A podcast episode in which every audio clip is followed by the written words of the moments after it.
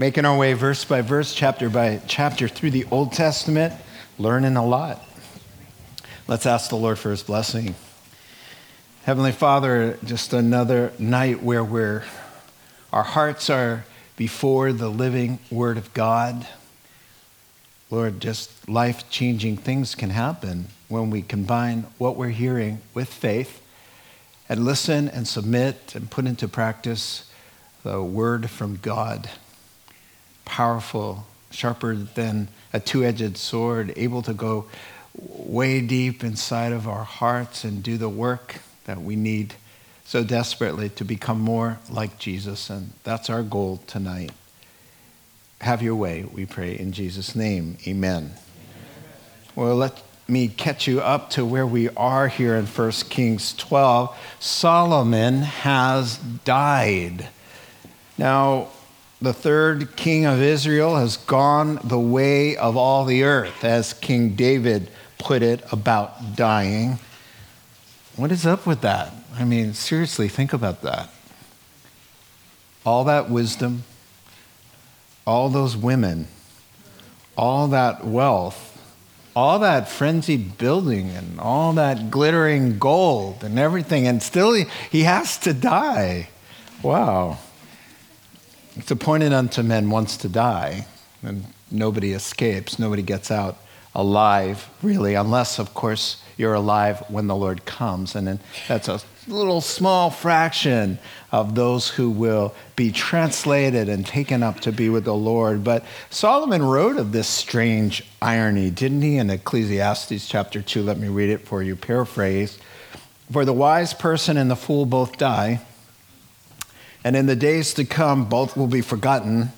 Then I hated life because of the futility on this planet. How frustrating to have to leave the fruits of my hard work to others.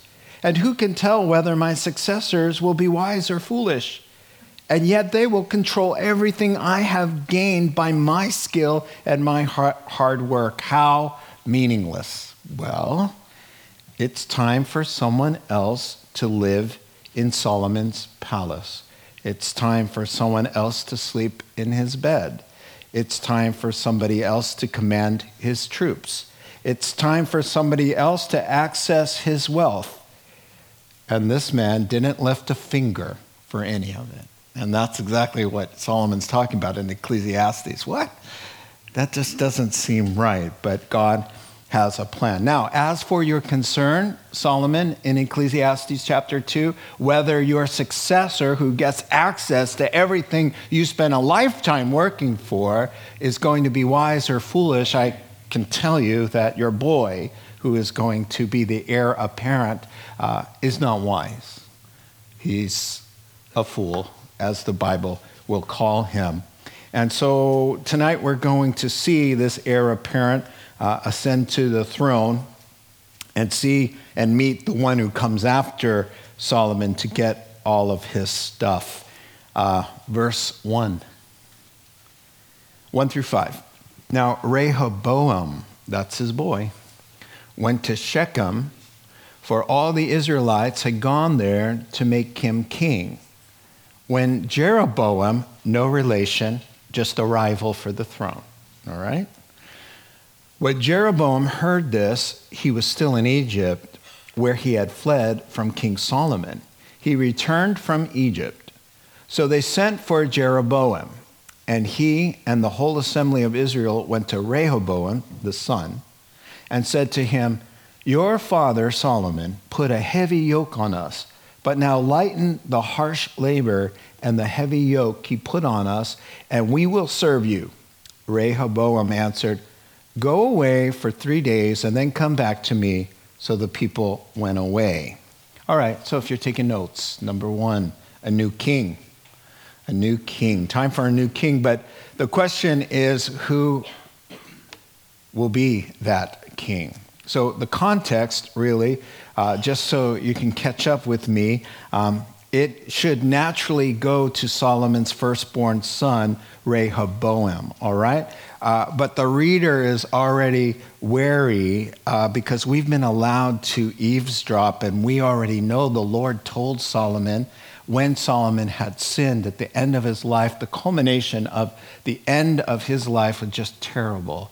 Worshiping other gods and just committing just unconscionable sins. And so the Lord said to him in chapter 11, so we already know what's happening here. Uh, so the Lord said to Solomon, Since this is your attitude, and you haven't kept my covenant and my decrees, which I commanded you, I'm, I most certainly will tear the kingdom away from you and give it to one of your subordinates. Nevertheless, for the sake of David your father, I will not do it during your lifetime. I will tear it out of the hand of your son, Rehoboam. So we already know Rehoboam is getting ready to be crowned, but the reader knows uh, that's not really what we've heard is going to happen. So we already have the anticipation. You know, Solomon, you, you've, you've led your family and, and the nation on a path of rebellion and from which it will not recover. Uh, so it's really sad. It's really sad to see because this is the fruit of Solomon's sinning. Of course, everybody is held responsible for their own sins, right? But he set them up. He set them up to fail. And we're watching it here. I, I read one quote here disobedience to God is like pulling on the loose thread of the sweater, and you watch as the whole thing comes undone. So I would say to somebody who's being disobedient and watching their lives unravel, just stop pulling the string. Amen? Oh, I thought that was profound. All right. and you all looked at me like, duh, yeah, all right. Uh, better not let me catch you pulling any strings then, right? If you're so smart, right? All right, okay. Amen, thank you. Not only does the reader know that God's determined that Rehoboam uh, not fully reign, he's going to get the kingdom torn out of his hands, uh, we know who will be the king because we heard about this. This other character in the story, Jeroboam, similar name, confuses everybody. I can't just keep them straight either. But I play little games in my head with the J and the R. But uh, uh, we're, we're going to talk about that today. So, Jeroboam, as you will recall, last time, and the reason we know Jeroboam's going to be king and not the heir apparent is God sent a prophet to Jeroboam. Remember last time? And what did the prophet do? He met him in a field and he took his coat, his new regal coat, and he said, I got this scissors, give me a coat. And he cuts it up into 12 pieces representing the 12 states of Israel. And he said, Take 10, because you're going to be king over 10. But we're going to withhold two, because Rehoboam is going to get to keep one tribe. Now, by the way, uh, Judah is called the one tribe, but it always includes, when you hear Judah, it includes Benjamin. So it gets a little confusing there, but it's Benjamin and, and Judah called Judah, all right? And so we already know God went to him and said, Look, schemer, uh, I know you want the throne, and in fact, it will be by my grace. I am actually going to give you the throne. Uh, and if you obey me, I can make this really work. Uh, and so, unfortunately, the guy's not going to obey uh, the Lord. So, uh, so Jeroboam fled to Egypt because Solomon found out that he wanted the throne. And so Jeroboam has been gone to Egypt. Now, for context, he hears, it gets all the way to Egypt, hey, Solomon's dead. And he's like, hey, I'm safe. And he knows the prophecy because Ahijah was sent to him and gave him 10 pieces of his own coat. So he knows the Lord said he's going to be king. So now it's safe to come back. All right? So now you are caught up here.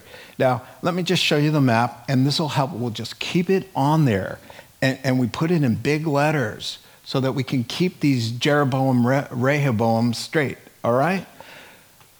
I'll explain it later, but every time that we're talking about these characters, you'll know that Rehoboam is Solomon's boy. Sometimes I just call him Ray and Jerry. That way, it's just so much easier because Ray is the son and Jerry is the rival, all right? And so it's just a little bit easier for me. Whatever works for you, all right? Now, we'll leave that up there and let's examine the text. So, of this text, Alexander Maclaren, one of uh, my favorite uh, Scottish uh, preachers from the 1800s, but what a scholar. Uh, he said of this text, a miserable story of stupidity and arrogance. So, just to let you know what's coming, it's not pretty. All right? So, the logical heir, maybe Solomon picked uh, this boy, and everybody knows this is the guy, Rehoboam. It, Boam is going to be king. So, a central location there in Israel is Shechem. And so, even though the, the people didn't choose a king, they, they kind of made a compact with the king, and so they all gathered together like they did with David and Saul. They had a meeting place, and there would be a sacrifice and kind of a covenant between the king and the people. And so that's taking place here. Rehoboam is expecting to be crowned king at this place, and all Israel is gathered. By the way, 1,000 wives, how many children do we, th- do we know that Solomon had? How many sons? One. I know, really, right?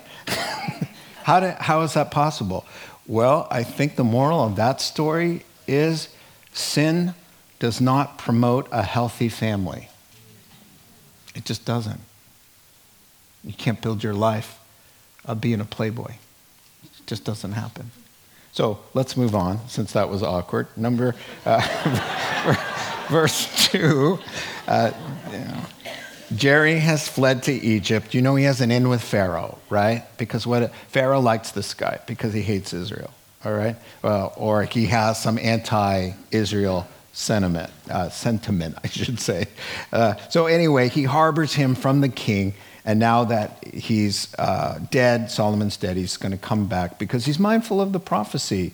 And uh, he's going to return now to be the spokesman for the 10 tribes, okay? And uh, they are meeting with the, with the future king to negotiate some social reform. All right, so in verse 4, here's kind of what they say uh, Look, Rehoboam, We'll give you our allegiance if you lighten up on us. Your dad was heavy handed, man, a big workload, taxes. Ease up on us, and we'll sign on the dotted line. We mentioned this last time. Well, guys, you know, remember when you wanted a king? You wanted to exchange the Lord, who was your king? The Lord was hurt, the Lord was offended. He, he told Samuel, Samuel was offended too, because they said, Hey, you're old, you're going to die. This is what they said to him in the text. You're old, you're ready to die, your boys aren't qualified. Uh, we want a king. And so Samuel felt rejected, and Samuel said, I don't think you know what you're asking for. He went before the Lord, and the Lord said, Samuel, they're not rejecting you, they're rejecting me. I've been their king. But no, they want a, a king like all the other nations have. And so this king that they're craving is going to be a thorn in their side. And that's what Samuel told them, but they didn't care. Uh, who, who did you think was going to build his palace and sustain the royal palace and fight his armies, fight in his armies and support his government? Right? It's going to be them. And uh, now they're feeling it.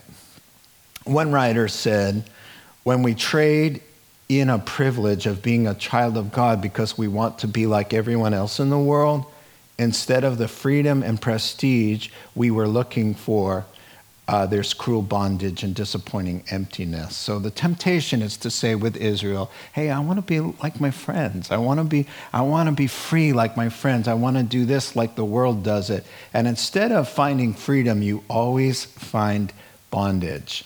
So it's kind of funny. The slave of the Lord is the truly free person. When you're, when you're in bondage to God, you are so free from the tyranny of self and sin and spiritual warfare and all of that. But being freed from the Lord is when you're truly a slave.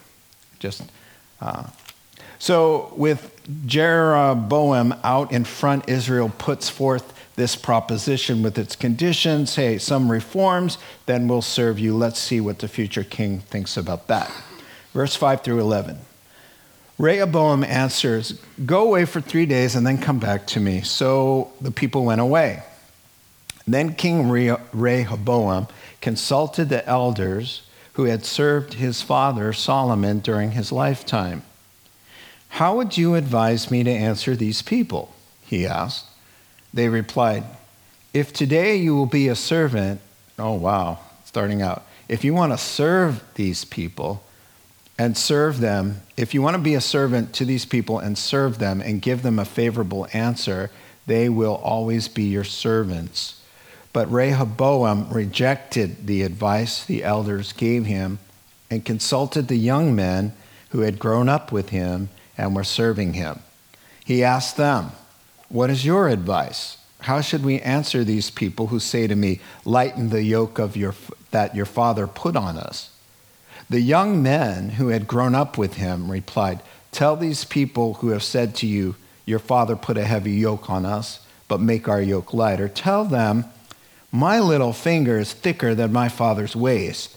My father laid on you a heavy yoke, I'll make it even heavier. My father scourged you with whips, I will scourge you with scorpions.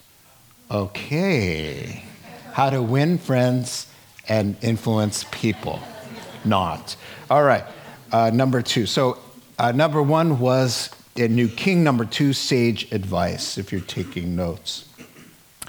Ray wants to buy some time. He says, uh, Give me three days to think about this and come back. So, wisely, he asked first counsel from uh, the older guys, the older guys who are out of his immediate situation, who served his father, the wisest king that ever lived. That was smart and fitting. So he doesn't know what to do, so he goes to these seasoned men, and what do they say? They say, Respond kindly and grant them what they're asking for, and you'll win them over for life. He says, Serve them. Twice in one phrase. If you want to be their servant and serve them, wow, do you get that?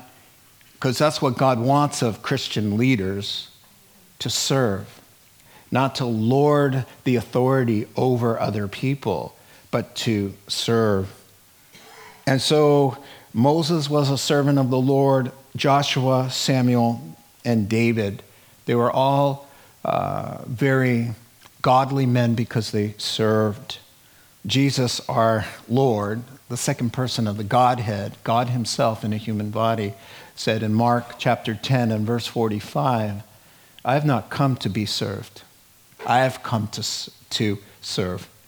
And then he gets up and he washes the disciples' dirty feet. Just an amazing thing. And then he said, Just so you know, the greatest in God's kingdom is the person who serves with the, the greatest servitude. The, the greatest servant is the greatest among you.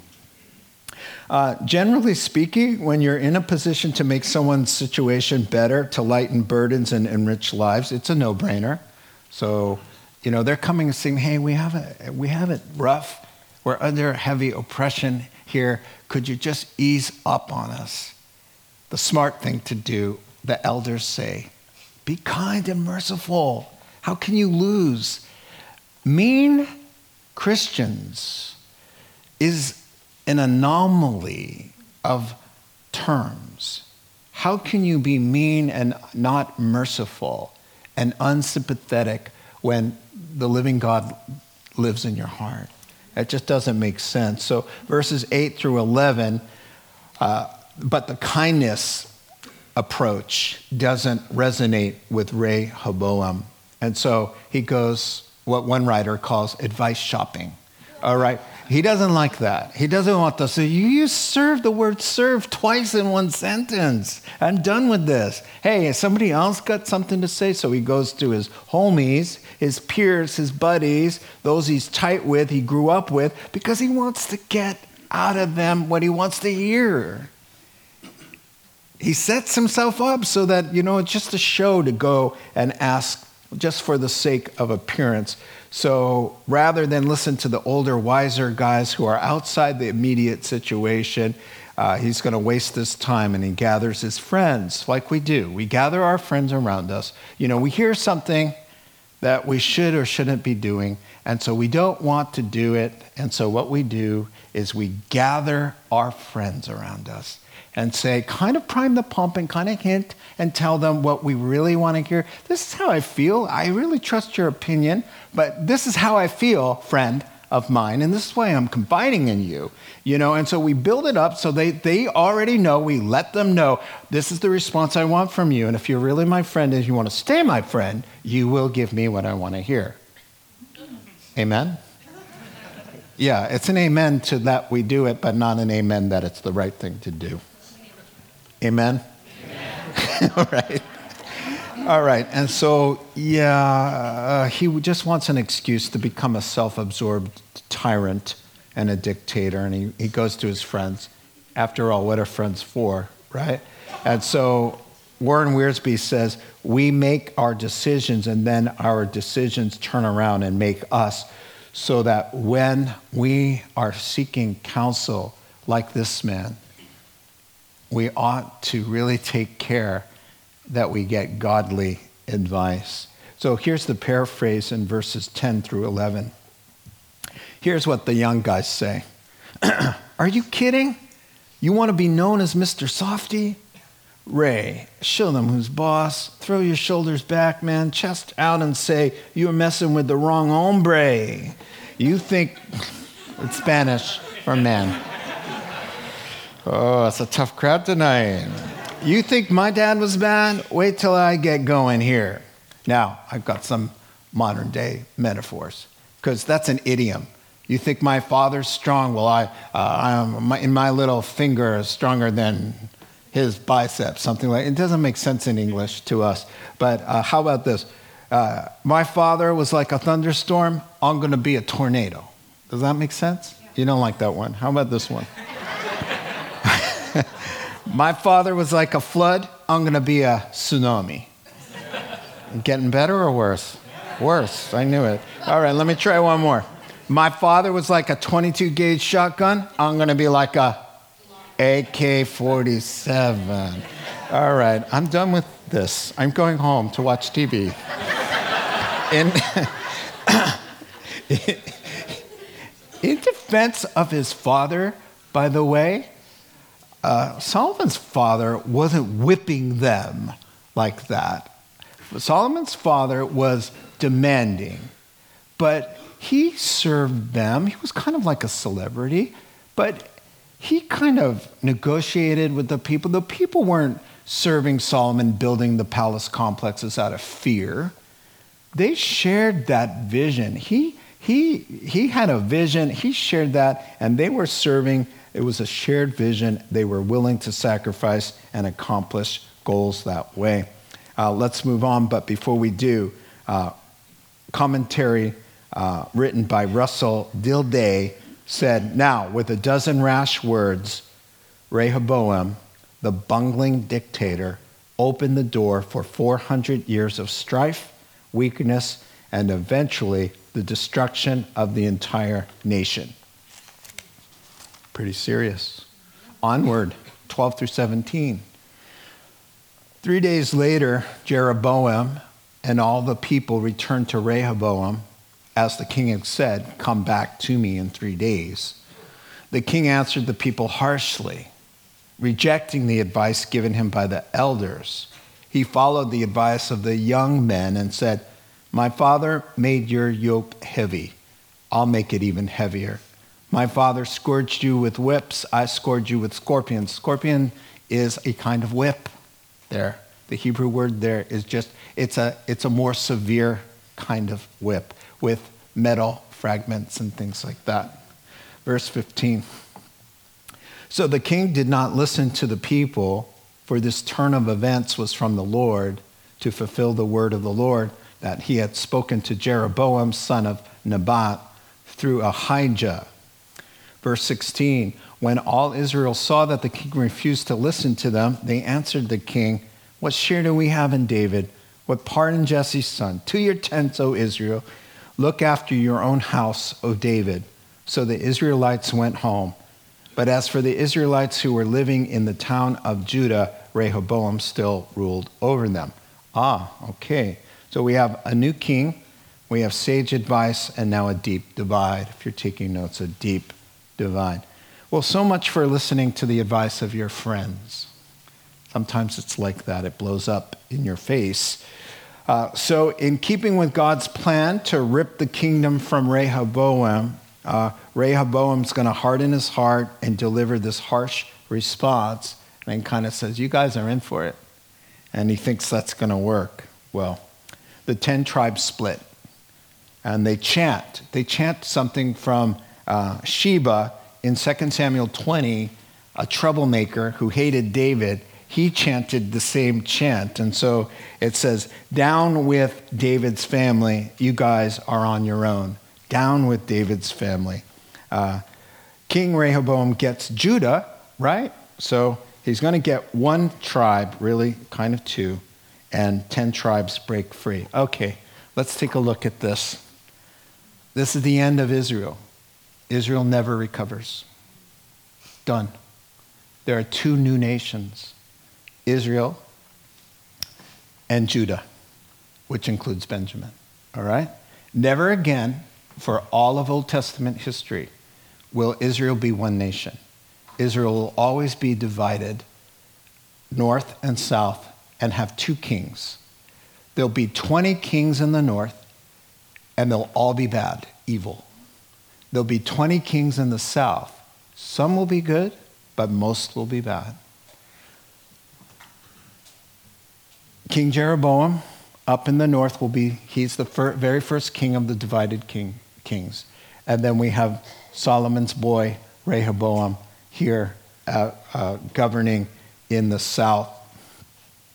Uh, 70 years later. So the north will survive until 722 BC. Then they're done. They're gone forever.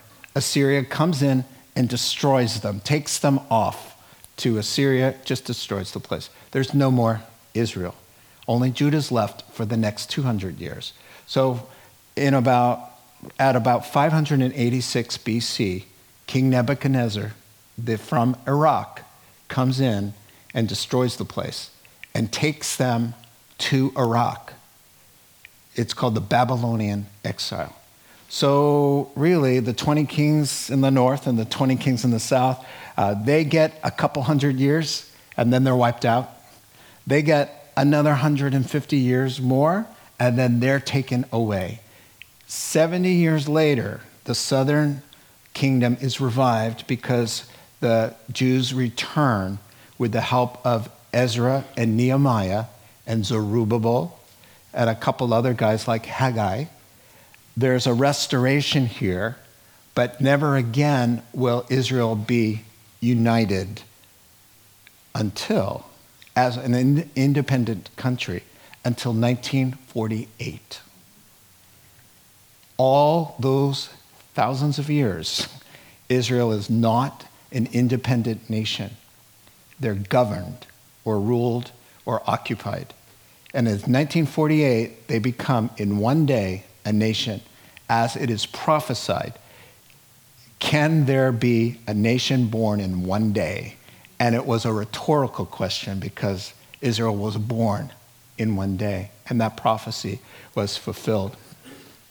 Now, next on the prophetic calendar, just in case you're wondering, because this is how God works in the whole world, is through his people. And right now, they're on temporary hold, they're on a timeout as he's dealing with the Gentiles. So he's saving the world. When the last Gentile is saved, he goes back to working in the world through this nation. And so the next thing is we're removed, the church is removed. Then we start ticking on Israel's time clock, seven year tribulation. At the end of that tribulation, where the Antichrist has been the savior of Israel and the president of the world, ruling from this country, which is very interesting. When Armageddon, the dawn of Armageddon at the end, the Jews have a massive Christian conversion, and all of Israel, Romans 11:25, shall be saved. Most of the Jews turn to their Messiah. He comes back, and Israel is, is a Christian nation. then the Christian nation, Jesus, the son of David, Jesus, through his mother is, and father, stepfather, is related to David. David's son, Jesus, will then sit on the throne under a united Israel, and Israel will be a superpower in the thousand year reign to come called the millennial kingdom. The church, we're already in our glorified bodies. We reign and rule alongside with Israel in that thousand year period. So just, just saying, just throwing that out there. I just got a little excited there. Oh, you'll finish out. I mean, isn't it exciting? I mean, God's got a lot in store, and I'm ready and willing, amen, be a part of that. All right, we'll keep that up there. Let's finish up. Now, King Rehoboam uh, sent out, so the 10 tribes take off and they say, uh, we're, we're, You're not going to be king over us. You're not the boss of me, essentially. All right, verse 18. Now, King Rehoboam sends out Adoniram, who was in charge of forced labor, but all Israel stoned him to death. Not a good response. King Rehoboam, however, managed to get in his chariot and escape to Jerusalem. So Israel has been in rebellion against the house of David to this day. When all the Israelites heard that Jeroboam had returned, they sent and called him to the assembly and made him king over all Israel. All Israel means what? How many tribes? Ten. Very good. Only the tribe of Judah remained loyal to the house of David, just like God said. And by the way, it will always be just as God said. Verse 21 when Rehoboam arrived in Jerusalem, he mustered the whole, whole house of Judah and the tribe of Benjamin. There it is, included in Judah as one tribe. 180,000 fighting men to make war against the house of Israel, the 10 tribes to the north, to regain the kingdom for Rehoboam, son of Solomon.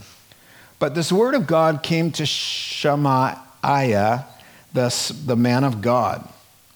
Say to Rehoboam, son of Solomon, king of Judah, to the whole house of Judah and Benjamin, and to the rest of the people. This is what the Lord says Do not go up and fight against your brothers, the Israelites. Go home, every one of you, for this is my doing. So they obeyed the word of the Lord, a miracle, and went home again as the Lord had ordered. All right, the new king, sage advice a deep divide, and now divine intervention. All right. You've heard the saying, better late than never, but sometimes that's true and other times it's not. In this text, it was not. And what happened was Rehoboam tries a little belated diplomacy. Now, why does he send Adoniram? Adoniram's in charge of the, the conscription, the drafted labor force. So that was their big thing, right? So he's sending a guy to negotiate. Okay, all right. I'm sending the guy. Maybe we can work a deal. And so eh, the 10 tribes say, We're going to tell you what we think about your belated diplomacy. And they kill the guy. So he gets word of that. He gets in his chariot and goes, Let's go to Jerusalem and get out of here. And so, you know what I want to say to him? Pal, you lit the fire. You told these guys, I'm basically going to beat you guys into the ground your wives, your kids, everything. Your life's going to be miserable. And they're thinking it's, it's him or us. That's what they're thinking. I'm not condoning what happened there. I'm just saying, you know, when you play with fire, whatever happened to a gentle answer turned away wrath, or a gentle answer breaks a bone. There's power in, in love and kindness and and walking with the Lord in that kind of sensitivity. Okay, so he flees for his life in verse 18. So take a look at this. Rehoboam has certainly taken the wrong approach. He's listened to the wrong advice. He sent the wrong person to be a mediator. What other blunder could he make? Well, here it is. He could, he could declare war on everybody. You know what? You're not going to serve me? Well, then I'll kill you all. I, will I'll make you serve me. I'll strong arm you down to the ground. So he's going to declare war. So he, he musters up 180,000 troops. And he's going to beat these guys into submission. Verse 21. And maybe we could kill Jeroboam while we're at it, because, you know, he's the rival king. Now, the Lord stirs the heart of a trusted prophet in verse 22. And what does he say in verse 23? He says, Give it up, man. Give it up. They're your brothers for crying out loud. Stop and think about what you're about to do. Go home, every last one of you. I'm in this. You want to be fighting against me? I don't think so. Go home. And as I said, brace yourself. The Israelites obeyed. It doesn't happen a lot, but when it does, it's a beautiful thing. Um, one writer, it's a beautiful thing when, in the height of our raging passions, the Lord's voice can cut through our madness and get us to change course, and by doing so, avert a big disaster.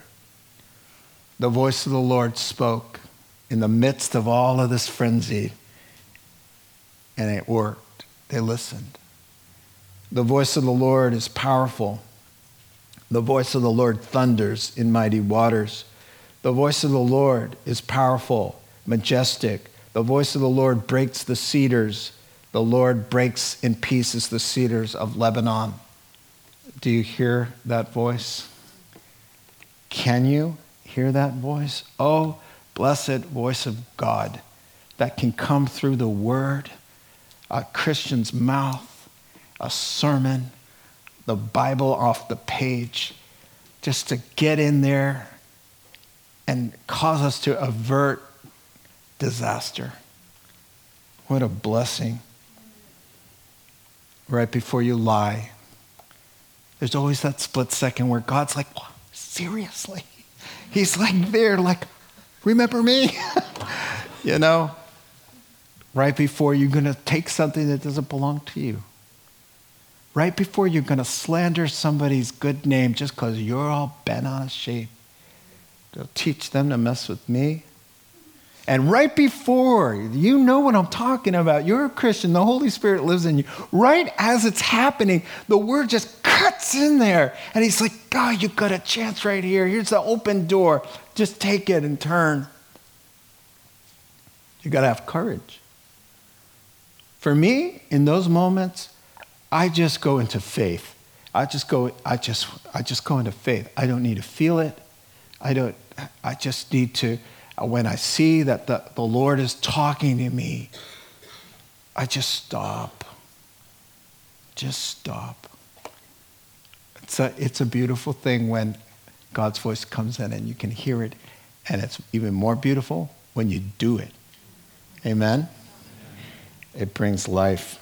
All right, time for the reflections. Here's what I did I scooted back, I got my keyboard, and I said, Ross, what did you learn from this?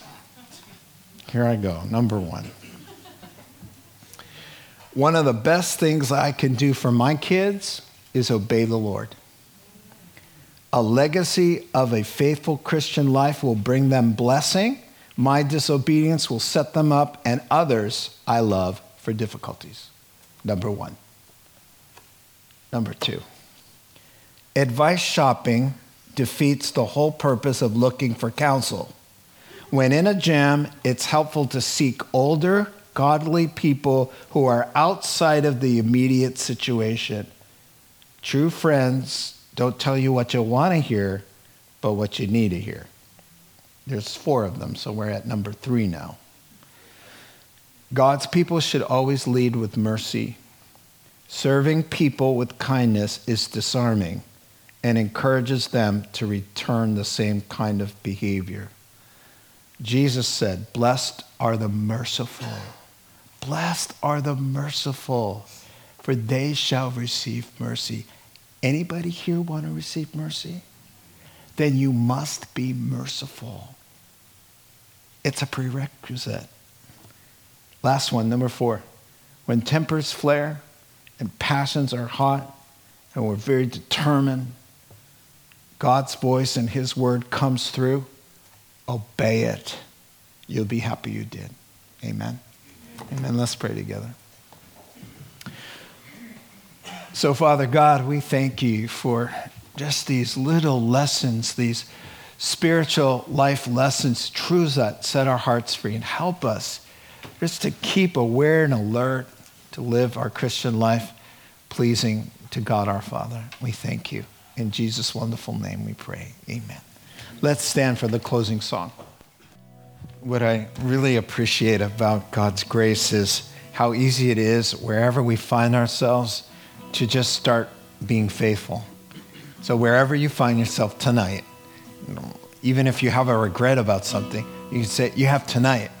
So, all of these characters always have the opportunity to say, Okay, I blew it last chapter, but you know, this next chapter, you wait till you read what you're, you're going to read. I mean, because I'm going to repent, I'm going to open my heart, I'm going to be faithful. And things get better when we do that. We can write the chapter out by obeying. However, you want your life to go in the next year, write it out. Write it out by your heart and your openness right now. That will make such a difference. Forget about what lies behind, as Paul says, Philippians 3. Start tonight. Start tonight. Heavenly Father, we thank you for the grace to start tonight by just responding in obedience when we hear the voice of the Lord to obey it and be blessed. We thank you. In Jesus' name, amen. Amen. God bless you. There's prayer at the cross. We'll see you Sunday morning. God bless you.